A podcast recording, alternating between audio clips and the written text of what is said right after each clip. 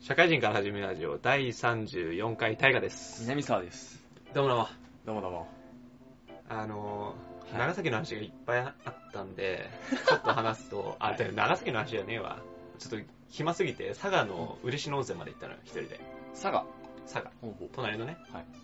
その時に、あのー前さ、その時にさ、マナー話したじゃない。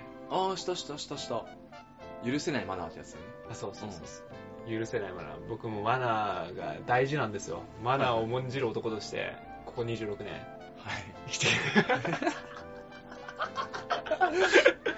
生きてきてですね。いやー、嬉野温泉着きました。はい。でね、まあ、中にね、タバコ吸う場所がないんで、うん。外でね、タバコ吸ってたわけですよ。はい。端っこの灰皿でね。はい。ただね、そのマナーがやばいやつが来たんだわ。はいはい。嬉野温泉のその、まあ、シーボルト温泉みたいな、シーボルトなんちゃら温泉みたいなとこがあって、で有名なとこなんだけど、そこの目の前でね、エントランスの目の前でタバコ吸うやつがいてさ、端っこに灰皿あんのね。あれで、もう門番みたいな感じで、タバコ仁王立ちしてるやつがいて、なんだこいつはと。思う思うよね。思うね。い。灰皿端っこにあんのにな。うエントランス目の前で人がこうどんどん入ってくるのにさ目の前で仁王立ちして「お前なんだ？お前警察官か?」みたいな。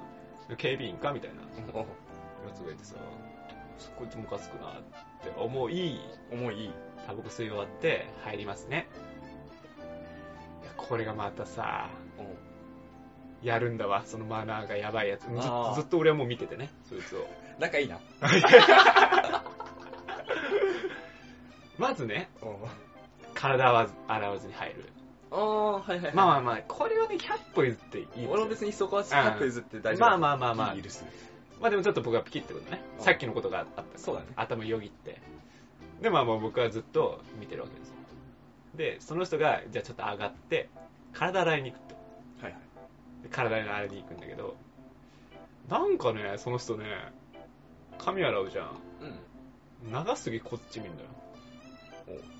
大体さ、洗い場ってさ、入る人に向けて、反対方向に向いてあ、ん？なんだろう、お風呂場に反対に向いて、まあ基本。洗うじゃない。なんかそいつあ流す時だけ逆向いて流すのよ。おーバシャーっつって。ななんか反転行動して、わざわざね。うん、お湯お湯バダーって汲んで後ろ向いてガラシャーってああ、イメージつくけどな。うんいる、いるな、そういうやつ。そうででなんかこうタオルでこう洗う時も後ろ向いて、うんなんでこっち向いてお前洗うんだと思っているな、そういうやつ。バシャバシャバシャバシャやってさ。で、大体さ、洗った泡っていうのは、お風呂に向かって逆側に流すでしょ？まあまあまあそういう風に設計してあるから、うん。なんかしら、こっち側に流してくるんだよ。意味がわかんないの。お前流す方向間違えてるって、っていう。なんかこう、ね、なんか残った泡とかさ、ちゃんとみんなこう、あの、排水口に向けて、うん。目の前のね。そう、やっていくでしょ、なぜかわざわざ桶で逆側に流すのよ。あバカじゃねえかなと思って、マナーのへったくれもねえなと思って、マナーどころじゃないけどね、頭がね、みたいな 感じっすね。あってさ、でもこれそういうの洗って、あ。洗って、まあなんかもう一回ちょっと入って、もうちょっと僕もずっと見ててね。でちょっと上がって暑いなみたいな感じで、そいつがなんかちょっと窓全開に閉めるのね。寒い。おかしいよね。みんないるのにさ、全部の窓開け始めるのよ。おお前のために？みたいな。いやいやいや、ちょっと待ってと。寒いぞとこっちは。てか、洗ってる人寒くない？みたいな。そらね。なんなんで我が物顔で全部の窓を開放してさ。いやー、ちょっとなー、でも最後の見届けないとなー仲いいな。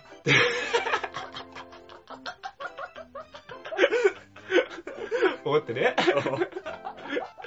お風呂入って30分。うんいやでねまだまだね。でようやく上がるみたいになって、ようやく一緒に上がったら一緒に上がった。し。一緒に上がった。一緒に上がったんだよ。一緒に上がったらさ仲良しじゃん。一緒に上がったらさもうあのロッカーが上と下でさドンピシャドンピシャ当たっちゃってさ。着替え着替えにくい着替えにくい。うんもう全然謝ってくんだけどね。もうすいませんっつって俺俺がさ下の方上げてもさ、うもうみたいな もうみたいな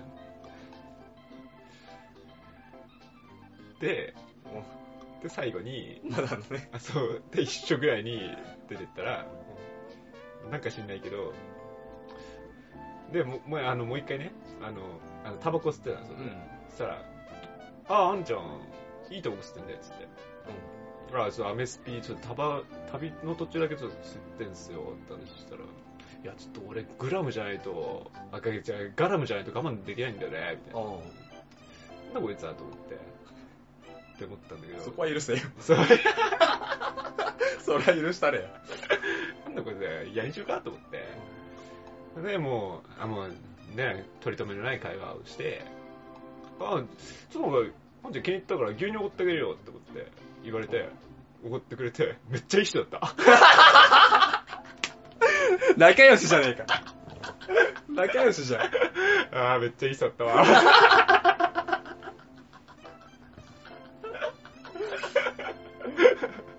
お友達かな？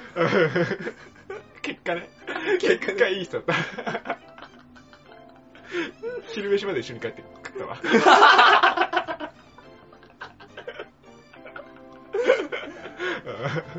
いい旅だった。あ、いい旅だった。いい旅だった。じゃあ本編行きましょうか。じゃあ本編、本編の心理学で。いきますかお。願いします。はいはい、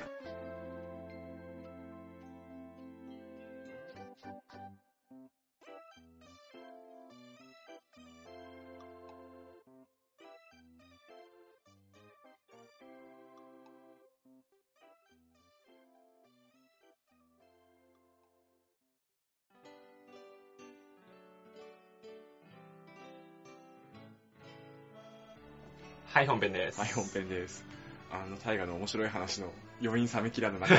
ちょっと余韻がね、うんあ残りつつ、あの、集団心理、集団で社会心理学の集団編行きましょやっていこうと思うんですけど、まあ、前回何を話したかっていうと、集団間の対立の話をして、う。はいで対立で、対立の中には集団間葛藤っていうものが起こってますって話をして、うんうんうん。葛藤をなくして対立をなくすためにはどうしたらいいかっていう投げかけをして終わったと思うんだけうん。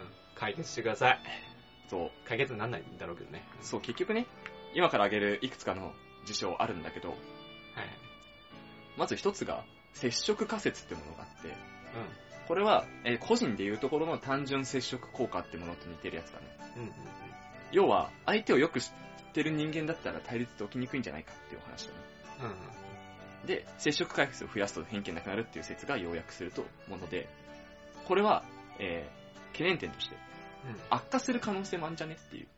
うん。うんうん相手が思ったよりクズだったら、絶対印象下がるし、うん。なんか接してみたらよりやダメなやつだったわっていう印象も当然できちゃうよねっていう。うんうんうんまあ国同士の外交で言うと、北朝鮮と外交してみたら、なんかあいつ思ったよりクズだな、こことか。うん。思ったより救いようがねえからって言って、あ関係性が悪化しちゃうこともあるよねっていうね。うん。ものが懸念点として挙げられてまして、それを踏まえてね、踏まえてね、この接触仮説っていうものが、えーっと、成立する、うん。うん。正しく発動する時の条件っていうものが4つあるって言われてる。うん。だよ1個が地位が対等である。うん。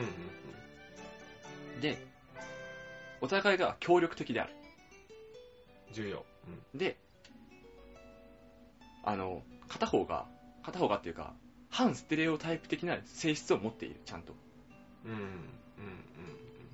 まあ、大阪人は面白いんだよねっていう偏見をなくすためには、うん面白くない大阪人を擁立する必要があるって話だね。はいはい。要は。でもって、例外性を生まないために、その人にある程度大阪人の典型性は持たせなきゃいけないっていう。うんうんうんこの4つが兼ね備わってる場合に限っては接触仮説でうまくいくよって言われてる。うん同じ地位で協力的でかつ、北朝鮮の中でもいい人がいる、当然いる。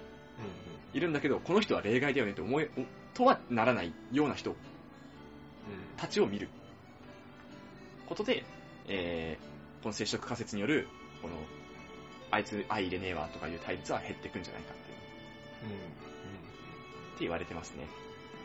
ただまあ、この全部4つを兼ね備えること自体はとてもむずいっていう。どう判断すんねんっていうそうそうそうそう話も。あるしね。結局人の判断に委ねるしね。そいつも、うん、そいつは本当にそうなのかみたいな話もあるじゃない。なんで、これに関してもまあ、一定の効果は多分あると思うんだけど、当然、デメリットデメリットがあると。で、えーもう一個が、脱カテゴリー化っていうね、言い方をしてて、これは、えー集団っていうものは、し集団一個、一集団って見ないうん。のがいいんじゃないかっていう話。うん。うん。アメリカっていう国で見ない方がいいとか、男、性女性っていう区分けをするべきじゃないっていううんの、で、脱ってあの抜けるって字だね。うん。脱サラの脱。その脱ぐっていう字にカテゴリー化。カテゴリー化をやめようっていう動きだよ。じゃあ何で見るんだろうね。で、これは、えっと、そもそも集団を個人として考える。こういう人とこういう人とこういう人とこういう人が集まっている国っていうだけだよっていう、はいはい。っていう考え方をする。バルト三国的な。あ、違う、違うな。それはわかんないま。た違うわ。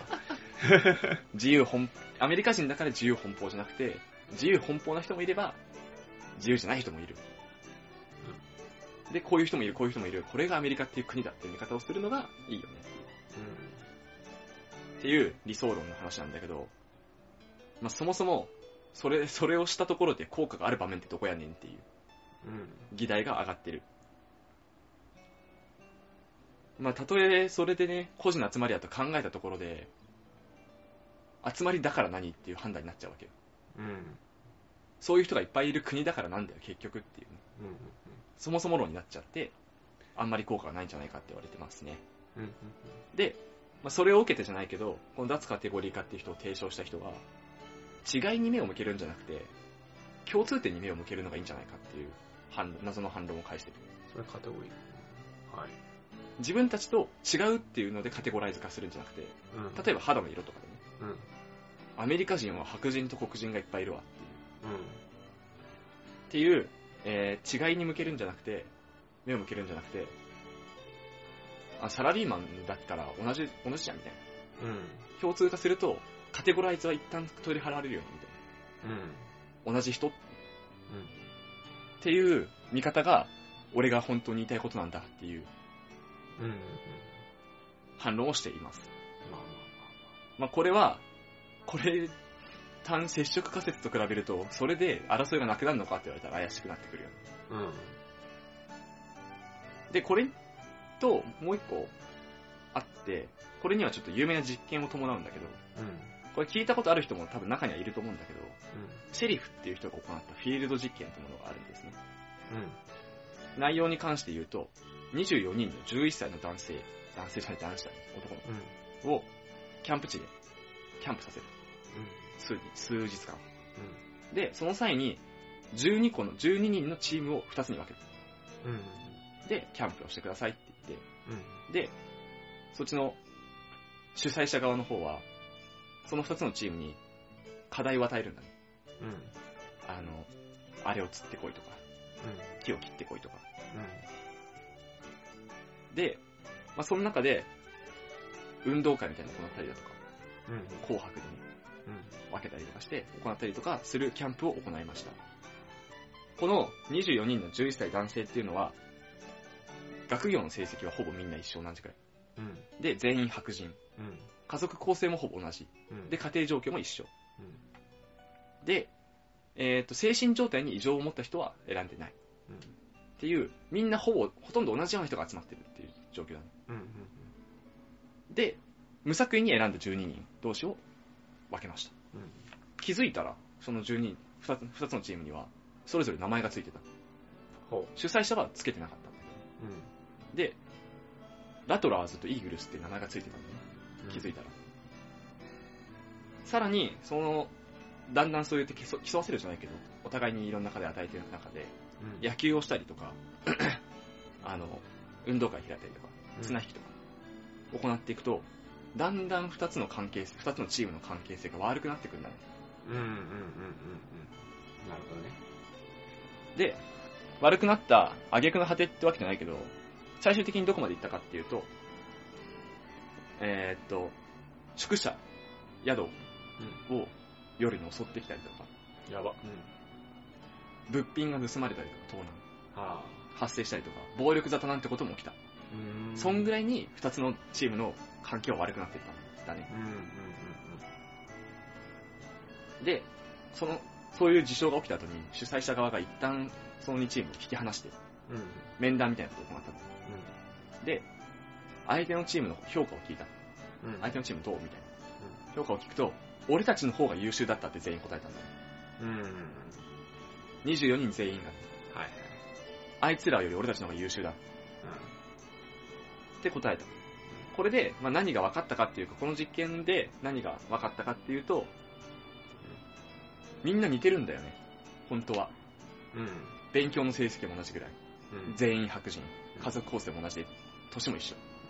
なのに、二つに分けたっていう事実だけで関係性が悪くなってしまったと。まあその中には当然、あの、わざと関係性悪くなるように、その競争みたいなことはさせてたんだけど、すぐに、数日だ、これ結構数日だったんだよね。数ヶ月とか数年単位じゃなくて、うん。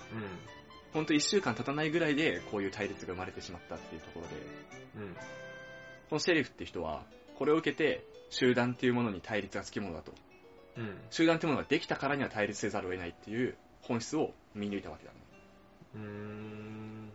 で、これには続きがあって、うん。この対立を解消させようと思ったんだね、うん。主催者側は。うん。むしろそこを主に置きたくて、うん。どうやったら解消できるのかなって。うん。で、行ったのが、えーっと、24人全員が力を合わせなきゃできないような作業を多くうん。頼んだと。はい。まあ例えばで言うと、あの、川を渡るとかね、激流の川を渡るから、うん。あの、大きな木を切ってきてくれとか、うそういうのを2つのグループに頼んだら、まあ、協力体制が生まれましたね。ん。うん。で、だんだんと敵意ってものが解消されてって、で最後にもう一回聞いたんだね。うん。相手どうだった？うそしたら、まあ普通なんじゃない？みたいな。ん。うん。俺たちと変わんないよみたいな。評価に改善されていったっていううん。うん。実験データがあります。うん。で、これの実験を受けて言うと、えっと、何か協力するとかで、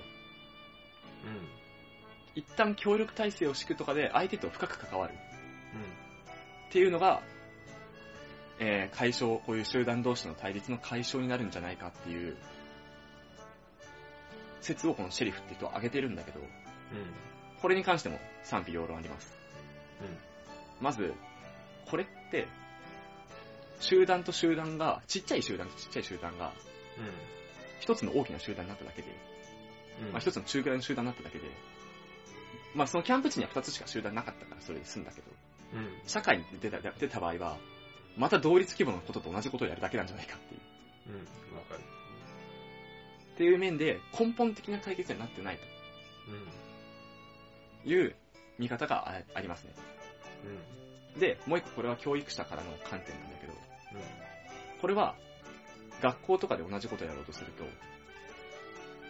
話題になっているっていうか、よくありがちだと思うんだけど、えー一人の嫌われ者を作る。はいはいはい。作って、その対象をいじめることで、集団が活性化するとか、うん。っていう現象に、今の現状の、えー教育の現場ではなってしまっていると。うん。で、人間はやっぱり、あの、協力して何かを作り上げる方よりも、簡単なんだよね。一人を貶める方がね。うん。で、そっちに寄っていきがちっていうところもあって、え結局、ちっちゃいものとちっちゃいものの集団が仲良くなるために、一人を犠牲にしてしまうとか、うん。そういうことになってしまうんじゃないかっていう懸念点が挙げられてますね、この実験では。うん。っていう、この3つの解消の策っていうものが、今上がっている、えー対立を解消するための代表的な3つなんだけど、うんまあ個人的に言うと最後の実験は確かにその懸念点でおっしゃる通りっていうイメージがありますね。まさしくそうだなとね。そうねで、まあ接触仮説について言うと、これ直接の接触じゃなくてもいいんだって。これ集団じゃなくてあくまで個人の話に、えっと一旦例えで言うと、大河から俺が、あの、A 君ってやつめっちゃいいやつだったよって聞くだけでもいいみたいうんうん。な話だだから、間に仲介の誰かが入って、まあ、国で言うと、まあ、難しめんどくさいことになりそうだけど、日本と韓国がめっちゃいい間、関係になって、韓国とアメリカが対立してて、うんうん日本とアメリカが仲良かったら、アメリカに日本が、いや、韓国いいやつだからさ、うんうん大丈夫だって気にすんなよみたいなこと言っとけば、あ、じゃあそうなんだな、みたいな感じになるよっていう。っていう間接的な、えー接触仮説っていうものもありますが、が懸念点に関してはこれで解決されるわけではありません。そうねそうそう懸念点の解決にはなってるわけじゃないです。簡単にまとめますね、最後に。うん。うん接触仮説ってものは、えっ、と、地位が対等で協力的で、ある、ある程度のステレオタイプじゃない人間で、うん。かつ、そいつが例外だって思われないような人間とか集団、相手に通用するうん。解消方法で、懸念点としては、まあ、より一層関係が悪くなる可能性がある。うんうんとか、と、条件が揃いにくい。うん次の脱カテゴリー化っていうものは、集団を集団として捉えずに個人の集まりである。ただ、ただ個人が集まっているだけという考え方をするものだね。うんもので、えーこれに関しては、そもそもその見方をしてどう解消するのかっていう、見方をすることによって偏見っていうものは少なくなっていくかもしれないけど、うんそこからどう発展させていくかっていうところが、えー個人によっちゃうっていうのが悪いところ。うんで、最後の、えー一つの協力体制を作ることで、二つの集団は仲良くなりましたっていう実験を伴った説。これに関しては教育現場的に言うと、一人の悪者が仕立て上げられてしまうものになる。で、社会学的に言うと、二つのちっちゃなものが中くらいなものになっただけで、うん中くらいなもの同士でまた同じことが起きる。それで中くらいなもの同士が大きくなっていく。大きくなったらまた大きなところでも同じことが起きる。うんで、すごく大きくなった場合は、その集団内でまた同じことが起きるだけだ。うん日本の国の中で二分割されて戦うだけだみたいなね。うんっていうところで、結局の根本の解決になってないんじゃないかっていう。表面上一旦解決するだけみたいな。うん見方の3種類が今上がってる解決策になってます。うん解決できないってことでいいですかねそうですね。そうですね。うんで、この解決策3つちょっと上げて、上げた上で言うのなんか、順序逆だけど、うんこれはあくまで心理的な見方っていう側面を忘れないでほしくて、うんそれは政治的にこうした方がいいとかさ、うん。個人のあのコミュニケーションでこうした方がいいみたいな話はまた別なんだよね。うんうん。あくまで心理的なところで、えっと、相手に有効な関係を求めるとか、あとは脱カテゴリー化で言うと視点を変えるとか、うん。うん心持ちを変えるとか。で、あの、最後の実験に関しても、その当時の子供たちの心境を変えるっていう。うん子供子供たちの心境から実際に争いってものはなくなってるわけうんだよね、その場では。もう一回読むかもしれないけど。とはいえ、一旦自分の心っていう面では改善は一回されている。うんうんっていう心理的な側面であることは承知おきください、あくまで。うんなんかそこからの対立からの本当の戦争ってどうやったらなくなるのっていうのは心理学的なところからでは無理。うんでしょうねそう。他にもっと考えるべきことはいっぱいある。うんうんっていう前置きは先にするべきだったんだけど、これで対立に関しては以上ですね、今回も。うんはい次は？次は、あの、対立が一点離れて、うんネットワーク構築みたいな話をね、していこうと思ってる。ああコミュ力あ、そうそうそうそうそう。そういうの集団同士の、集団同士のねそう、集団同士とか、えっ、と、集団に対してのアクセスとかね、個人の。うんうんうんうんそういうネットワーク系のね、あの、つながりの広さみたいな。広がりみたい急に横文字が出てきた感出てきました。そう、今までがこれが対立だから、次回は対立じゃなくて、接触っていうか、うんそう、寄っていく感じのものにうんしていこうと思っていますね。はい。わかりました。まあ、今回は以上ですかね。OK です。ちょっと。何か思うところがあればエンディングで。はい。ありますね。はい。お願いしますはい。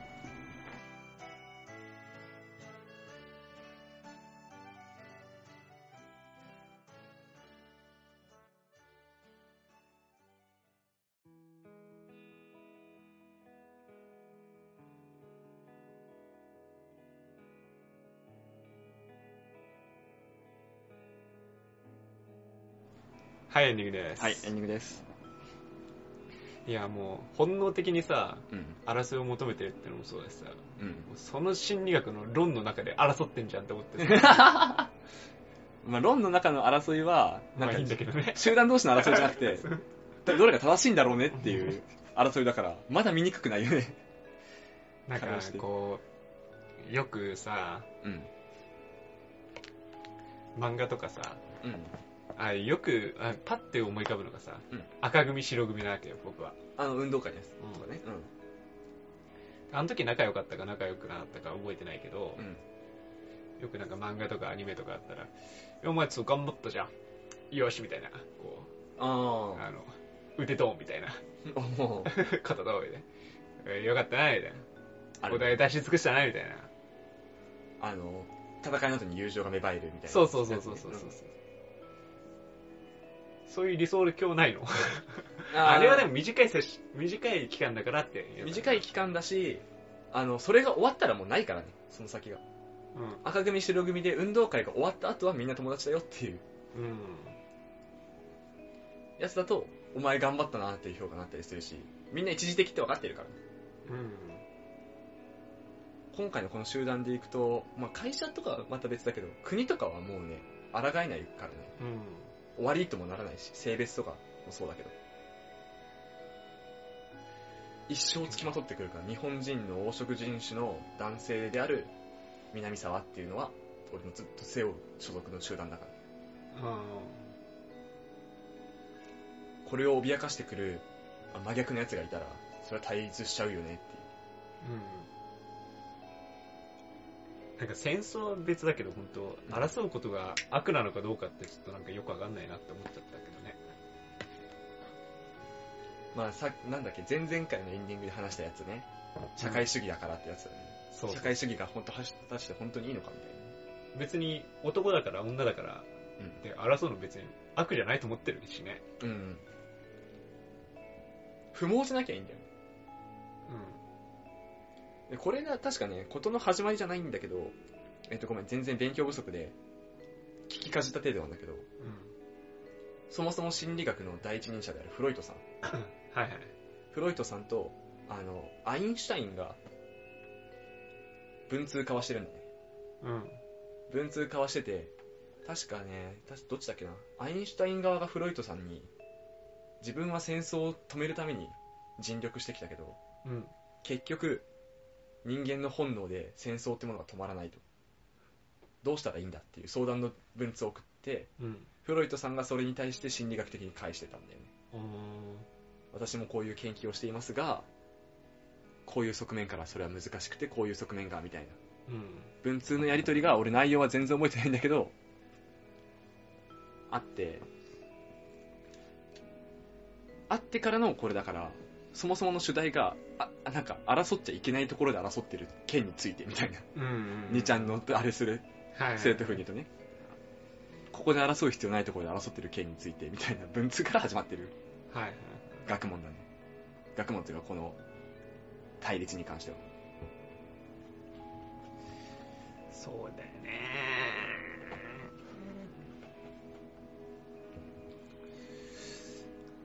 なあなんか、あれだわ。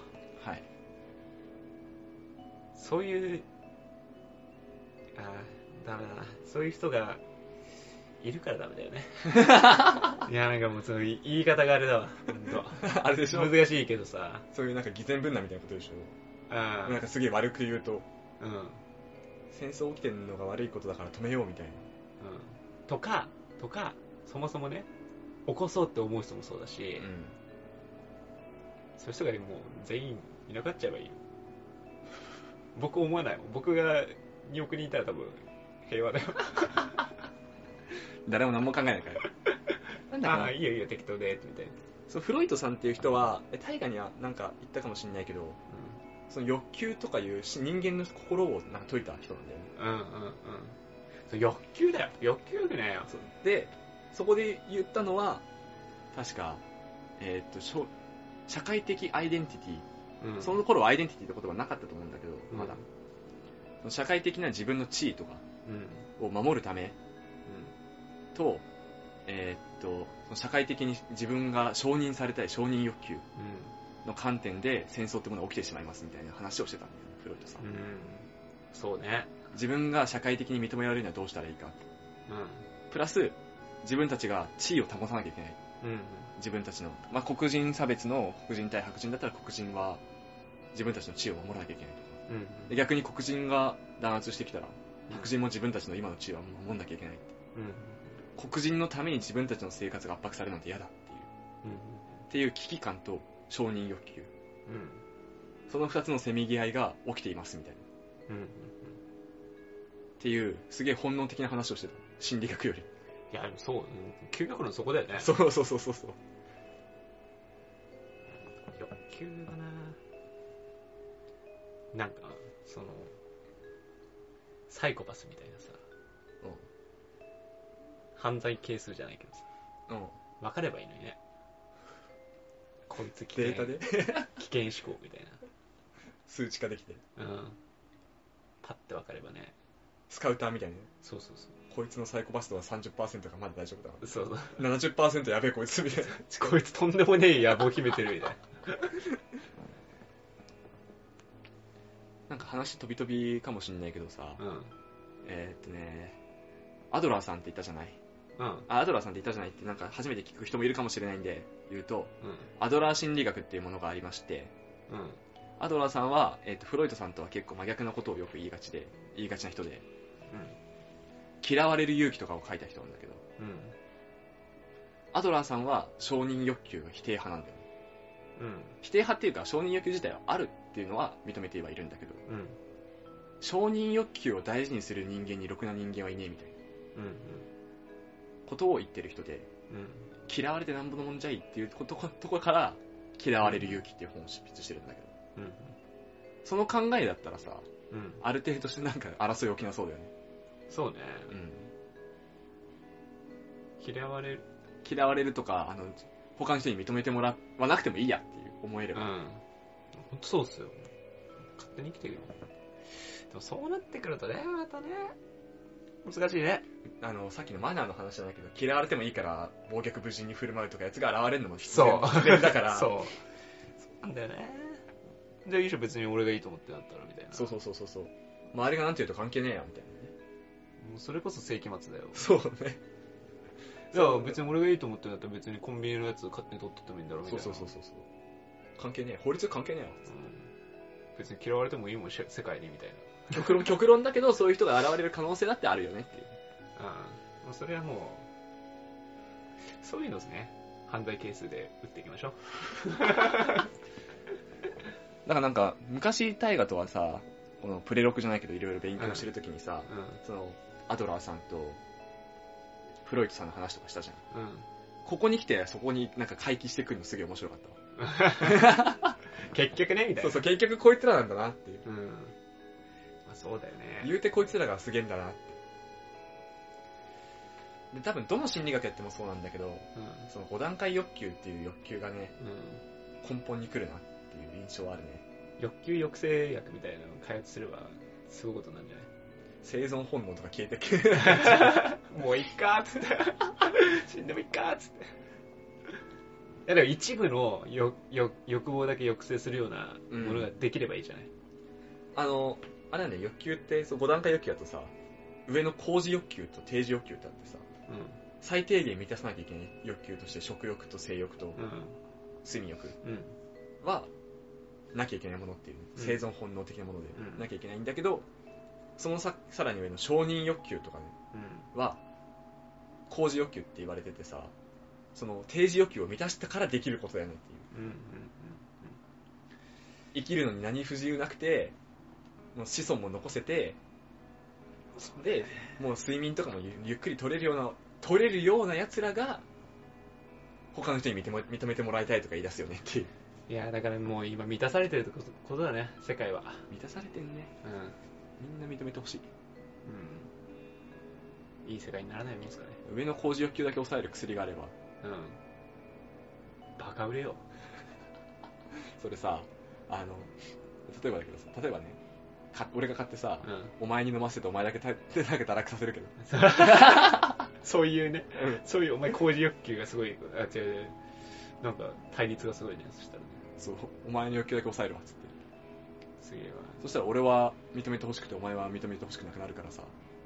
そうね。相対的に俺が上に立てるよお前全員一緒に飲まないとダメだね。そうそうそうそう。一斉に飲まれ一たら斉の前でちょっとタイムラグがあったらそれでアウト急にマウント取られるもんね、うん、だって認めてもらわなくていいと思ってんの？片方は。もうそれなくなったらツイッター社潰れるな。潰れんねうん。てか大体の会社潰れそう。ね。この手柄俺のものにしていい。あいいっすよいいっすよ全然いいっすよってことだお前なんかすげえ営業案件取ってきたじゃん。これ俺のものにし。ていいあいいっすよいいっすよ。全然いいっすよ、うん、全然全然僕の評価なんか別に気にしない関係ないんで一人だけ得するやつになるいやーよくわかんな。いなまあいい世界目指していきましょう。いずれ訪れると信じたよね僕なんてねはい。長崎の話戻りますけどはい。一人でハウステンボス行ってるんですよ。楽しかっえ？た楽しかった。楽しくないよ なんで言ったんだよ。楽しくないよ全然。いや俺あんなとこだと思ってなかったよ。ああなんかハウステンボスって結構景色が綺麗とかいう。まあライトアップが綺麗なのよね。だよね。アフターファイブで行ったんだけど。うん。なんか遊園地として楽しいっていうよりはさイルミネーションとか、あそうそうそう装飾で楽しいみたいな装飾で楽しい。うん。まあカップル6割4割ファミリー。そうだよね。0.01割俺みたいな そうだよね。多分そういう場所だよね。びっくりするほど一人の人いなかった。俺二人ぐらいだよ。二、人ぐらいおじさんが一人であこいつ一人だろうな。ご近所の方だ。うん。なんかねカメラとか持ってこうなんか綺麗なやつ撮りに来たのかなと思って、俺もビデオカメラ持ってたからめちゃくちゃ素材撮ってますよ的な感じでこう撮ってた。写真家さんとかかもしれないしね。うん。広いわ。まあでもね俺結構好きだったよ。あの、うん。装飾自体は、なんかすごいって聞くよね。うん、色がねうん、知ってます？ディズニーランドの夜とか。まあ、千葉県民ですうん。から、まあ綺麗ですよね。綺麗だね。エレクトリカルパレットとかね。うん。ハウステンボスはもっとすごいよ。ギラギラギラギラしてるのよ。あ完全にね俺の脳がパチンコパチスローになってるからあの色やばいと思って。すごいよ。すごい。いあーこれ行った人じゃないと分かんないな。興奮する色してんのよ。電飾？電飾っていうか、そうだね。原色？うん。色使いが完全にパチンコ。ああなるほどね。そう。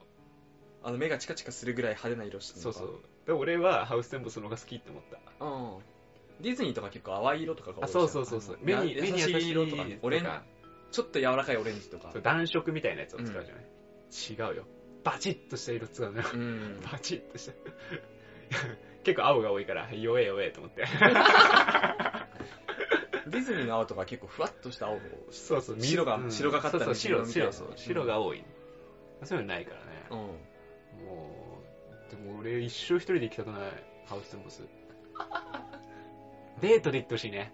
あでもあねあのさっき言ったアトラクションとか遊園地としてみたいな微妙かもしれないみたいな話してたけど、う結構楽しそうだったよ。あそうなんだ。うん。なんかあのお化け屋敷とかさうん。あーなんか一緒になんか結構企画ものとかうん。やってて。そういうのもすごい楽しそうで空いてる。うん。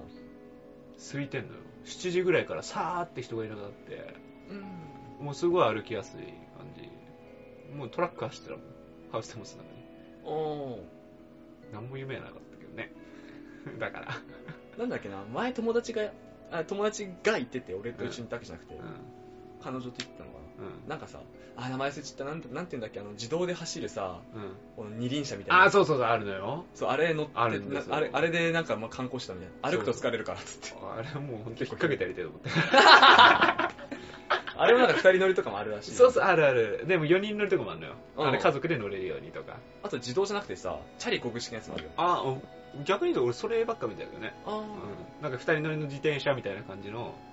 やつをすごい見た。上になんか傘かかってそうそうそうそうそう。あと、なんか全自全自動のさ、うん。なんて言うんだっけ、名前忘れちゃったな。あ、あセグウェイみたいな。セグウェイ、セグウェイ、セグウェイ、セグウェイ、セグウェイセグウェイ。乗ってる。でもそれが結構横行できるぐらい空いてんのよ。そうなんだよね。そうだよね。だからディズニーランドにね、1時間もな2時間も並んで、うん。あの乗るよりも全然楽しめるというか、とこだと思うんで、まあ、僕もね、予行演習的に行ったわけで、ありますんで、ディズニーランド1、2時間並ぶけどさ、うん長崎までさ、うん何時間飛行機乗るの そうなんだよね。経由しないといけないからね、神戸に。そうそうそう。いやーまあまあ、でも、まあいい場所なんだろうね。うん。うん。で、ハウステンボス行くんだったら、全然もう一回行ってもありかなって思った。う ん怖くて乗れなかったもんなん乗れるわけないよね。一人で行って。2時間歩いて帰ったわ。いやー、すごいわ。あれ全然家族とかね、うん。彼女と行くんだったら、めちゃくちゃおすすめ。ああ、じゃあ今度彼女と行くわ。あー、殺すぞ。まずちょっと彼女作ってからうん。行くわ。え、でも絶対絶対おすすめ。なるほどね。うん。俺横絵師だから次エスコート全部できる。相手は？え？お相手は。お相手は？お相手は？お相手はこちらみたいな。こちら。こちら、下に。ということで楽しかったな長崎。ね、一人じゃなかったら。うん。せめて誰か誘えばよかったじゃん。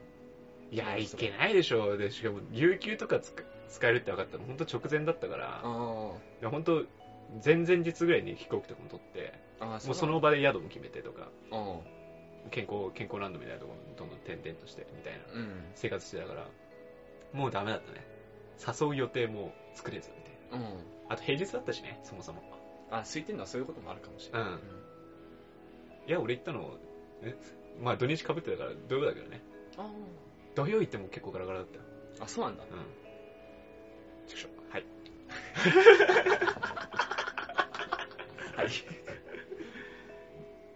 はい、えーっと、メールアドレス読みます。はい。シャカラジ199にあったマーク Gmail.com です。シャカラジは英語、199には数字です。syakaradi199 にあったマーク Gmail.com です。Twitter とかブログとかの、えーコメントでもお待ちしております。はい。じゃあ締めましょうか。じゃあ次は僕の世界史です。お相手はタイガと。南沢でした。